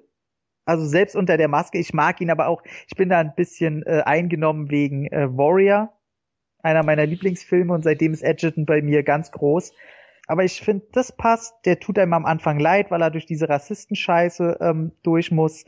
Ich fand die kleine Elfin oder so, die fand ich so unschuldig niedlich.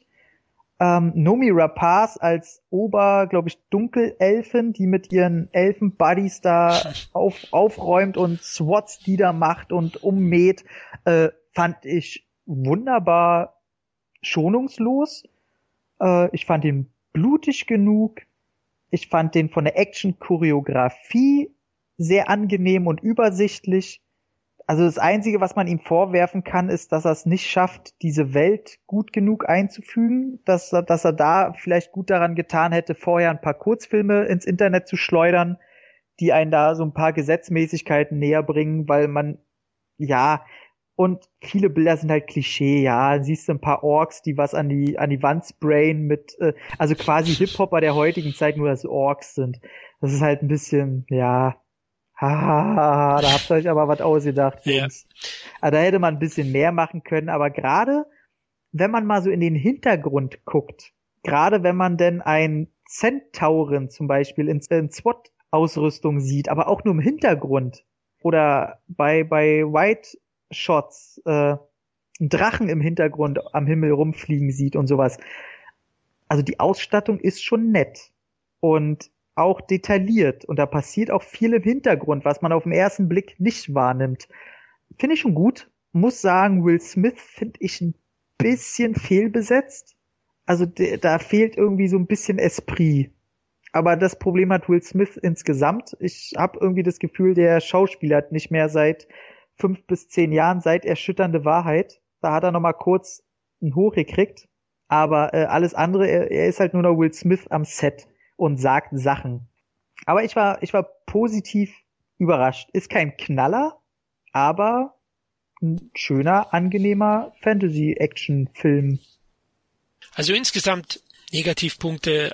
Ich finde ihn zu vorhersehbar, zu viel Klischee. Also die Story selber ist halt wirklich nichts Besonderes. Das hast du schon 1000-mal gesehen und es kommt mir vor wie so ein Standardbaukasten von Ayer-Filmen vom früher, denn er ist natürlich groß geworden, auch mit diesen ganzen Ghetto-Geschichten. Ne? Du hast es ja schon erwähnt, End of Watch, Training Day. Also wirklich, als ob das dieser klassische Bausatz ist, den er seit 20 Jahren bei sich auf dem Schreibtisch stehen hat, dass man den hier grob verwendet und eben mit Orks anreichert und Elfen und dadurch aktuelle Bezüge zur aktuellen Soziallage der USA oder der Welt zu zeigen, also auch Rassismus und die ganzen Dinge darüber.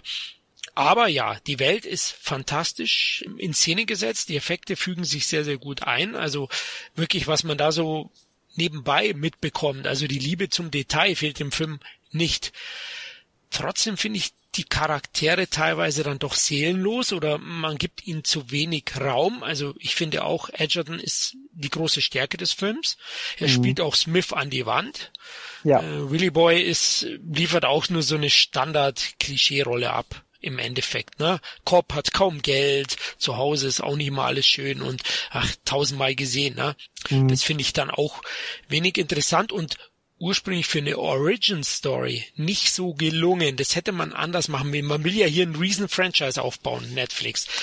Ja. Der Film hat... Also der zweite Teil ist sogar schon so gut wie gegreenlightet. Genau, ja, stimmt. Und $90 Millionen hat man da investiert. Und da finde ich, der Film ist so eine Mischung eben aus Origin-Story und aber Einzelfilm. Und das finde ich, merkt man dem auch an. Und deswegen gefällt er mir auch nur bedingt. Also die Welt, die liefert so viel Möglichkeiten für weitere Teile und deswegen würde ich mich auch über eine Fortsetzung freuen, weil man hat da wirklich, ich würde fast sagen, unbegrenzte Möglichkeiten in Mittelerde oder wie nennen wir das? Mittel-LA.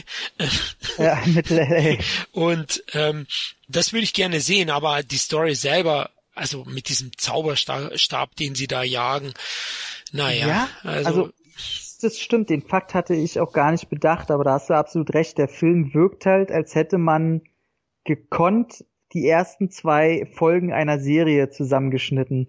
Also würde man den so ins Kino bringen, dann hätte man irgendwie das Gefühl, da fehlt was. Ja, genau. Aber wie du auch schon sagtest, also ich hätte richtig Bock, von mir aus ein Sequel, wo sie, das hatte ich auch in der Kritik erwähnt, vielleicht so wie Leo Getz, so ein nerviger kleiner Goblin dabei ist oder so. Ja, ist was. Oder von mir aus ein Prequel, der aber auch wieder richtig in der Herr der Ringe Zeit spielt, dass man mal den Unterschied auch sieht oder vielleicht in beiden Zeiten mal so ein bisschen mit rückspringen und so, wo sie denn den dunklen Lord mal zeigen, wie er da aufgeräumt hat damals, irgendwie zur Stunde 0 oder so. Die Möglichkeiten sind so krass. Also wirklich so wahnsinnig. Man hat ja auch die Elfenstadt gesehen das ist ja nur LA.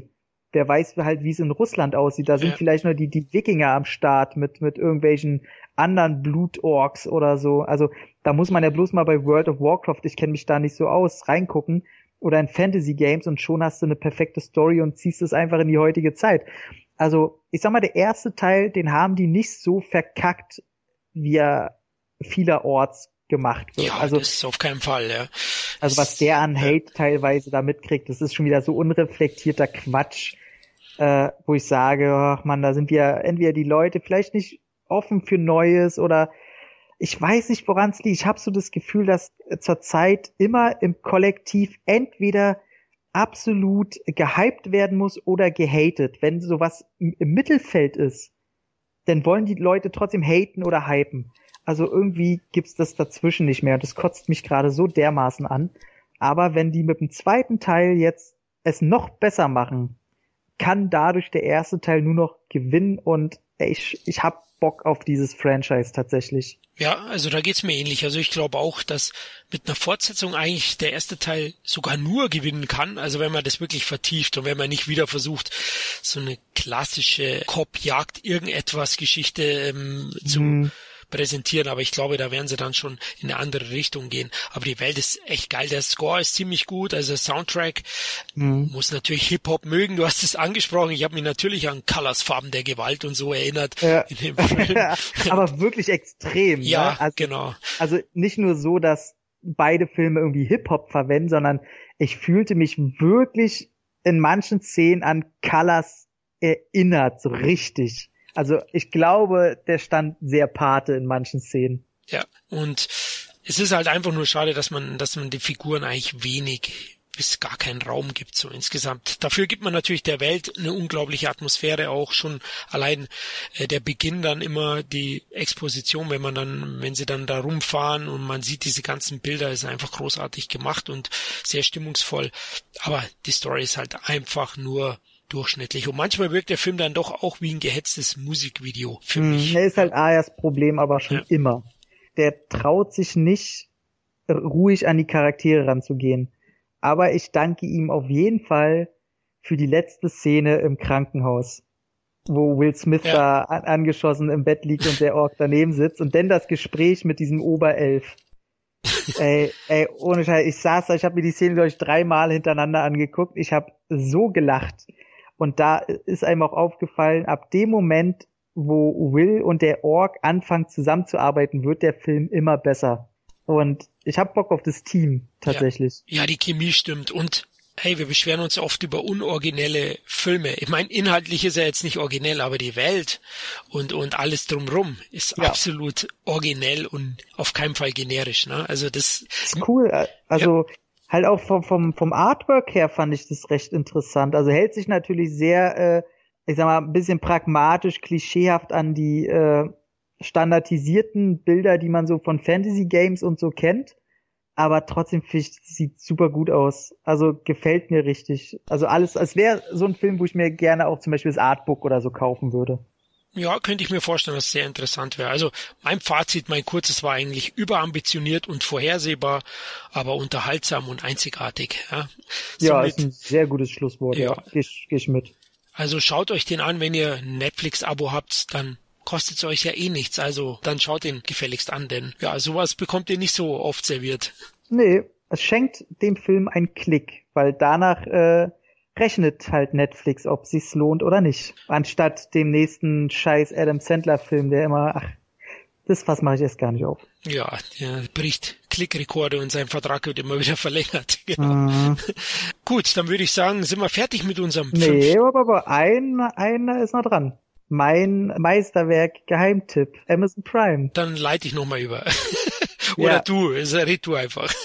Okay. Und zu guter Letzt, Last and Best. Darauf lasse ich nichts kommen.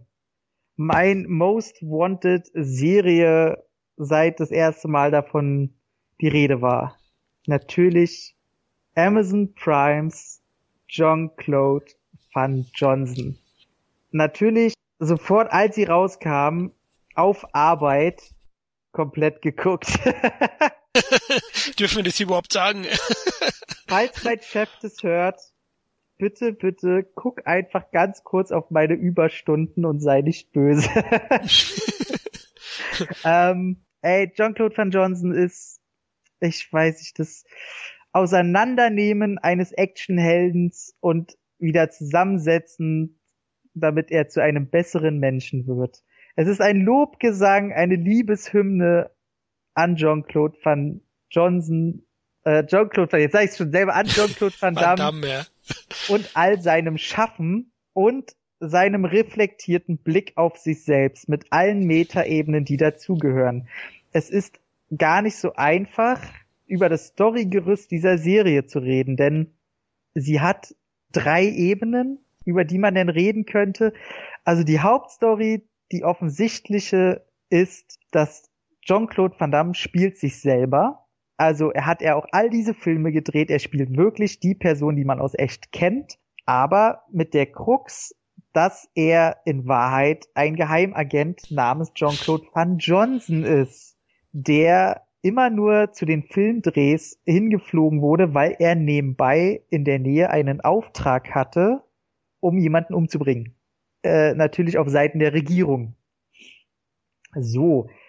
Allerdings ist er ausgeschieden und mittlerweile halt nicht mehr so gefragt, und wer da Parallelen sieht zum realen Van Damme, könnte vielleicht recht haben.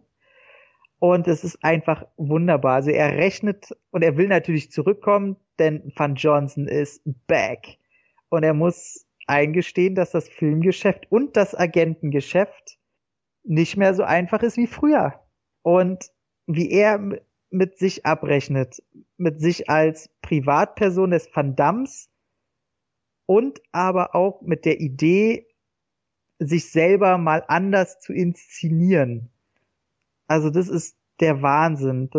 Man hat diese Action-Ebene, diese offensichtliche, die erwähnte.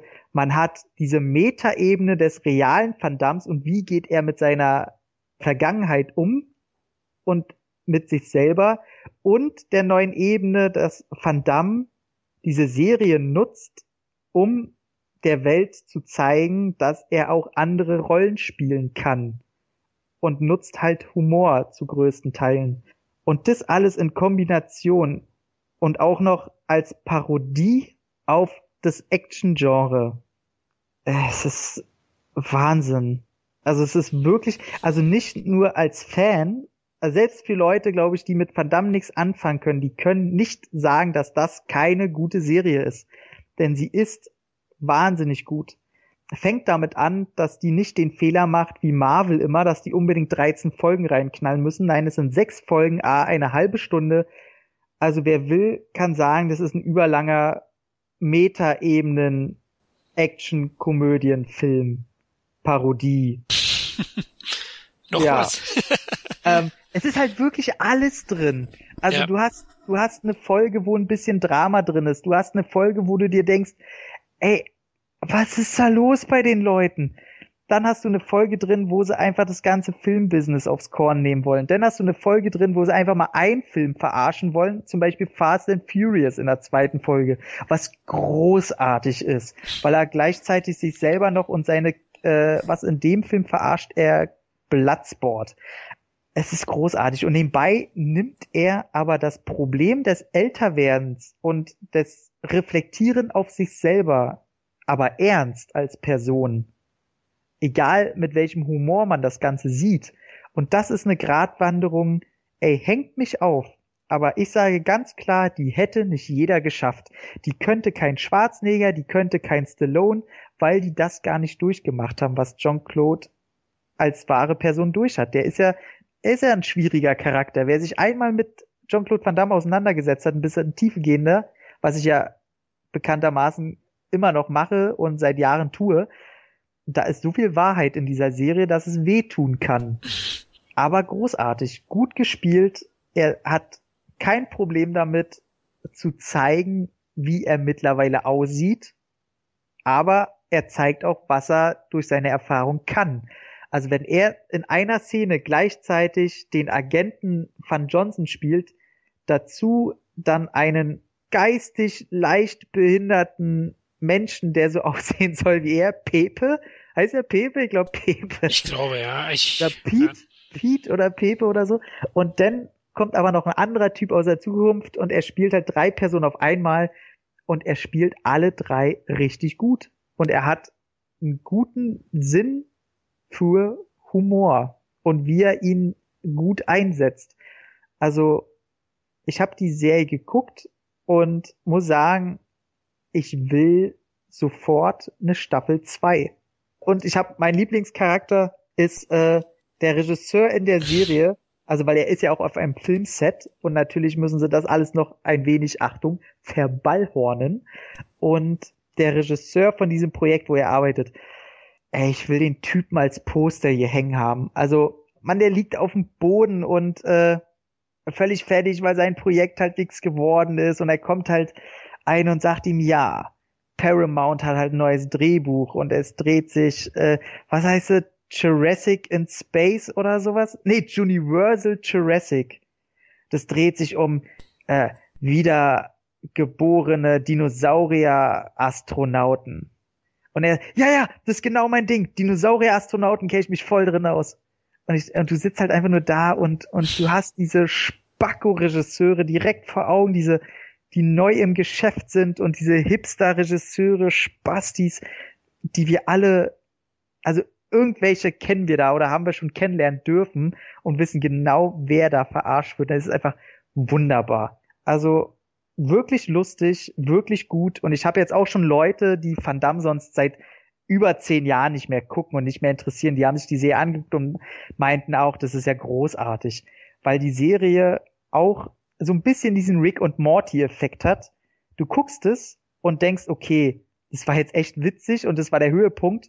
Und dann setzt er halt einfach noch 3 Dinger drauf und du denkst, ey, denen ist halt nichts heilig. Denen ist alles scheißegal.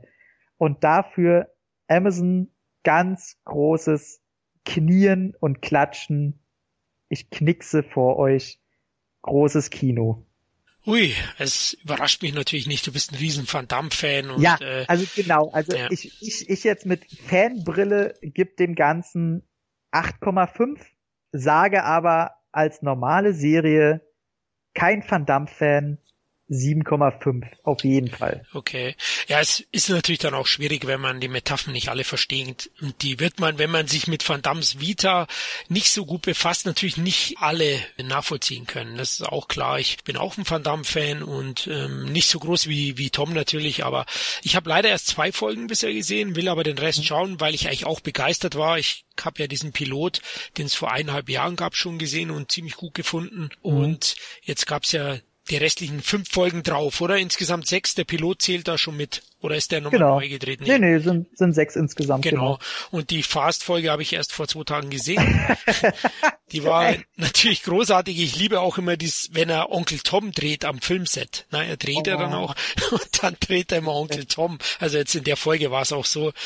Und da schmeiße ich mich fast weg. Und Van Damme spielt das mit einer dermaßen goldigen, herrlichen Selbstironie. Das ist unglaublich. Das hätte ich eigentlich nie für möglich gehalten früher.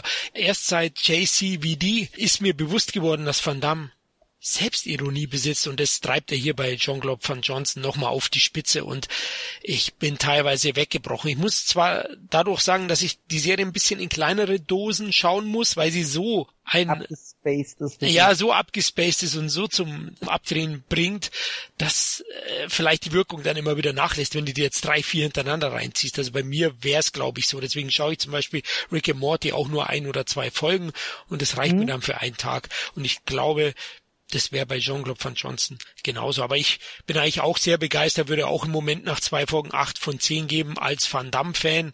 Nicht als Riesen-Van Damme-Fan, aber als Van Damme-Fan. Und ich finde es auch toll, welchen Weg jetzt Jean-Claude Van Damme damit eingeschlagen hat. Und ich hätte es auch früher nie geglaubt, wo ich ihn noch bei Kickboxer oder Bloodsport rumkaspern habe sehen, schauspielerisch, was doch in ihm steckt mittlerweile. Und der ist wirklich ein gereifter Schauspieler. Ey, das ist die größte Überraschung. Ich meine, seit JCVD, aber den haben halt auch nicht alle gesehen, aber selbst zum Beispiel bei Wake of Death, der Junge kann mittlerweile unironisch wirklich schauspielern. Also ich hoffe, dass er jetzt im Alter noch ein paar gute Rollen kriegt, die das zeigen. Ob das jetzt im komödiantischen Fach ist, wie er zum Beispiel in der 2. Folge auch den Russen gibt. Also man sieht, er hat richtig Bock. Ja. Und das sieht man halt wahnsinnig selten. Und ich muss dir sagen, also die letzten 2, 3 Minuten der letzten Folge kündigen dann schon eine nächste Staffel an. Und sollten die das umsetzen, dann ist tatsächlich die Verrücktheit von Rick und Morty absolut gegeben. Da ist ja die erste Staffel nichts gegen. Okay. Also da denkst du, okay, jetzt musst du schon Drogen nehmen. Also es ist, lass dich überraschen. Ja, ich bin gespannt. Also ich werde es jetzt die Tage dann anschauen. Es sind ja nur noch 4 Folgen, aber auch da möchte ich mich eigentlich anschließen und Amazon Danke sagen, dass sie das möglich gemacht haben, weil ich glaube, so auf normalen Wegen wäre das Projekt nicht zustande gekommen. Nein. Also man muss auch sagen, zum Glück, also bei IMDb bekommt ihr auch sehr gute Wertung. Also ich weiß nicht, jetzt bei 7, boah, weiß gar nicht, wo war die, 7,6 oder so? Also schon recht weit oben. Und ich habe so das Gefühl, dass die recht erfolgreich läuft. Deswegen, ich hoffe, da kommt noch was. Ja, ich denke sogar. Ich habe gerade geschaut, 8,1 hat sie mittlerweile. 8,1 schon? Ja, also die ist hochgegangen. Also man merkt, die Leute, die das sehen, die sind eigentlich begeistert und bekommt immer mehr Fans. Und ich denke auch, dass das ein Erfolg wird. Ich habe immer nur bei Jean-Claude immer noch ein bisschen Angst, dass er wieder abhebt irgendwie. Ja, also ich glaube, also er wird nicht so abheben wie bei anderen Zeiten, wo ich halt immer Angst habe. Man sieht jetzt, also jetzt zur Zeit hat er sich halt wieder im Griff. Ja. Wenn man ihm so ein bisschen folgt, also er hat gerade einen guten Körperbau, er trainiert gerade wieder ein bisschen, aber ich meine, du kennst ja jetzt mittlerweile auch ein paar Leute aus der Szene, ja. Ich auch, und um drei Ecken kennt man dann vielleicht mal wem, der irgendwo am Set war, der irgendwas gesehen, irgendwas gehört, bla bla bla hat. Das ändert sich halt auch mal ganz schnell, die Tagesform von Herrn Van Damme. So. Ja, und das ist halt immer so ein Hin und Her, aber ich glaube, dass Amazon, da hängt ja was Größeres dran, als wenn er jetzt für New Image oder so einen Direct-to-DVD-Film macht. Ich denke mal, die werden ihm schon ein bisschen mehr in den Arsch treten. Ja, glaube ich auch. Ich glaube, da wird ein kleines Wachhündchen dabei sein. Genau. Produzieren tut ja auch Ridley Scott, glaube ich, ja, mit der Produktionsfirma. Genau. Was auch eine coole Sache ist eigentlich. Also wer da dann zusammenhängt, herrlich. Das ist auch eine komische Verbindung, oder? Ridley Scott produziert eine Jean-Claude Van Damme-Serie für Amazon. Also ja. Also, ja, irgendwie obskur, aber die Serie ist es einfach wert. Schaut ihr euch an. Gut, dann würde ich sagen, sind wir durch mit unserem 5. Roundup, und auf diesem Weg will ich natürlich dann mal wieder für unsere ganzen Webseiten und Social-Media-Kanäle werben. Also wir freuen uns natürlich wie immer über Feedback. Den könnt ihr auf Twitter, auf Facebook, auf der Webseite des Entertainment Blogs, wo auch immer abgeben und uns dadurch auch besser sichtbar machen für andere. Ne? Ihr wisst es ja. Und iTunes Sterne sind uns die liebsten. Ne? Weihnachten war ja erst, und auch wir wollen ein paar Weihnachtssterne von euch nachträglich, wenn es möglich ist. Ja, also die ich glaube, ab einer gewissen Größe denken die Leute immer, dass man das nicht mehr so wahrnimmt, aber tatsächlich, wir lesen alles, wir kriegen alles mit, was so geliked wird, gemacht wird, und freuen uns tatsächlich. Wir haben so einmal die Woche oder so, wo wir dann sagen, ach, guck mal, hier hat einer das geschrieben, guck mal hier, gucken wir mal durch, hier hat einer das geliked. Also wir haben das schon sehr auf dem Schirm und würden uns natürlich sehr freuen, wenn da sehr viel Positives zusammenkommt. Genau, wenn wir wieder von euch lesen. Und ihr wisst es vielleicht noch nicht, oder doch, ihr habt die Folgen davor gehört. Wir sind jetzt bei Patreon zu finden, und da könnt ihr uns unterstützen mit einer kleinen Spende. Da würden wir uns freuen. Dadurch würdet ihr uns eben auch die Möglichkeit geben, uns weiter zu verbessern, vielleicht eben eine bessere Software anzuschaffen oder auch bessere Mikros oder einfach nur im Moment die Serverkosten zu decken. Ja, genau. Also seht es immer gar nicht so, dass wir da irgendwie im Geld aus der Tasche ziehen wollen. Also ich selber kenne es ja, ich höre ja auch sehr viele Podcasts, und ich unterstütze da, die ich regelmäßig höre, unterstütze ich auch alle bei Patreon, weil ich finde, ich unterstütze halt auch einfach gerne, was ich sonst immer umsonst mir ranschaffe, weil die Leute müssen ja auch von irgendwas leben oder irgendwas ranschaffen, und die Patreon-Only-Sachen, das sind ja so Sachen wie jetzt in Kürze wollen wir zum Beispiel ein kleines Roundup über die Filme, die wir jetzt in letzter Zeit einfach so geguckt haben, nicht unbedingt Kinosachen, sondern was so auf dem Schirm noch geflimmert ist,